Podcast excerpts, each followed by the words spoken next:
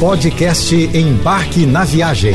Fique agora com as melhores dicas, destinos e roteiros para sua diversão fora de casa com Naira Amorelli.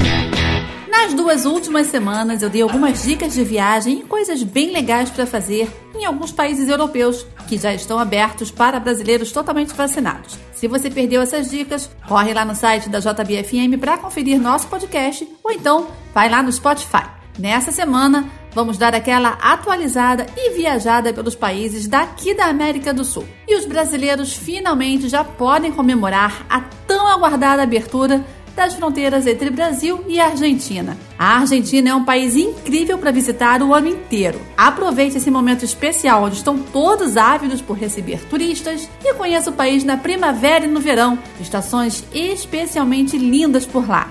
Para os apaixonados por vinho que estão procurando o que fazer na Argentina, Mendoza é o destino ideal. Isso porque a cidade é chamada de Eno Disney, ou seja, o paraíso para os entendidos de vinho. Você pode visitar na primavera, mas eu indico para você se planejar para ir no verão porque é justamente nessa época que as parreiras estão cheias de vida e é possível até mesmo provar a uva direta no pé. O ideal é programar sua viagem para o final de fevereiro e março, quando começam as colheitas das uvas.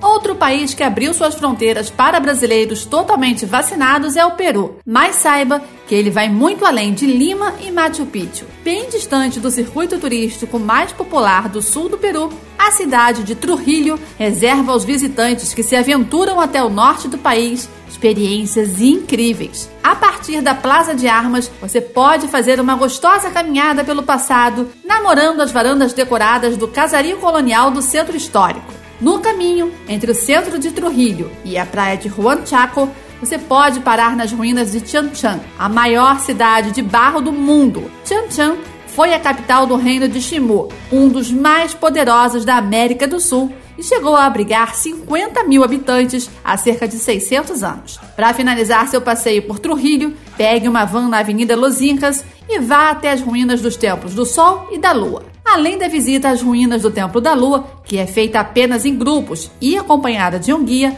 você vai encontrar no local um belo e amplo museu dedicado ao sítio arqueológico. Mais um país muito frequentado e querido por nós brasileiros, o Chile reabriu suas fronteiras para viajantes totalmente imunizados. Nosso papo hoje tem um certo saudosismo de quem está contando os dias para retornar a Rapa Nui. Se você não associou o um nome ao lugar, talvez reconheça pelo nome de Ilha de Páscoa. Quando se fala na emblemática Ilha de Páscoa, a primeira coisa que nos vem à cabeça são os moais. E o Arru é a casa dos 15 moais que parecem observar o vulcão Rano Haraku que todos vemos naquelas fotos de divulgação do destino. Segundo os arqueólogos, cada estátua representa uma pessoa que realmente existiu, criadas em homenagem a antigos reis e governantes dos Rapa Nui. O vulcão Rano Haraku é um grande sítio arqueológico conhecido popularmente como antiga fábrica de Moais, já que era nessa cratera vulcânica que eram esculpidas as estátuas que atualmente estão espalhadas por toda a ilha. Em um passeio obrigatório por lá, na base do extinto vulcão, você vai encontrar uma grande concentração de moais de vários tamanhos e formatos, inclusive vários inacabados. Também aberto para brasileiros totalmente imunizados, o Uruguai guarda paisagens incríveis. E hoje eu vou destacar uma das experiências mais lindas que tive em Ponta del Este. Ver um lindo entardecer é um grande plano em qualquer lugar do mundo. Para quem escolhe acompanhar o espetáculo da natureza direto da casa de Carlos Paes Vilaró, não se esquece jamais.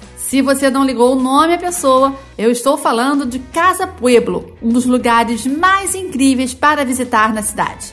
Além do cenário espetacular, a Casa Pueblo é a obra mais famosa do artista e um dos símbolos de Punta del Este. O edifício foi construído ao longo de 40 anos e remete às construções mediterrâneas. Ali foi a casa, o ateliê e o Museu de Vilaró.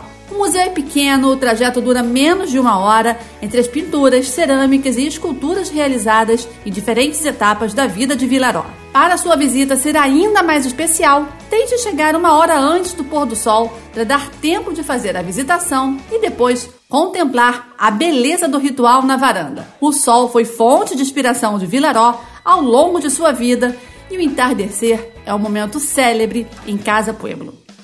Aproveitando que a Colômbia está totalmente aberta para os brasileiros, eu já te adianto que montar um roteiro de viagem para lá não é uma das tarefas mais simples. Isso porque o país tem lugares incríveis para visitar: praias, montanhas, florestas, cidades grandes e modernas, pueblos que parecem ter congelado no tempo. E um dos povos mais simpáticos e receptivos de toda a América Latina, não faltam motivos para você planejar agora a sua viagem para a Colômbia. E eu já começo com uma das cidades mais surpreendentes, Medellín.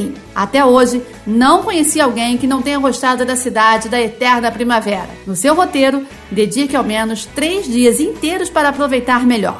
Uma cidade moderna com bom sistema de transporte público e com o povo mais simpático de toda a Colômbia. Hoje, Medellín não passa nem perto de ser o lugar que anos atrás era dominado pelo tráfico de drogas. Não deixe de conhecer o Jardim Botânico Joaquim Antônio Uribe, o Cerro Nutibara, com o interessantíssimo Pueblito Paisa, o Parque Arvi, uma reserva ecológica e sítio arqueológico pré-hispânico, e o Museu de Antioquia. Você ouviu o podcast Embarque na Viagem.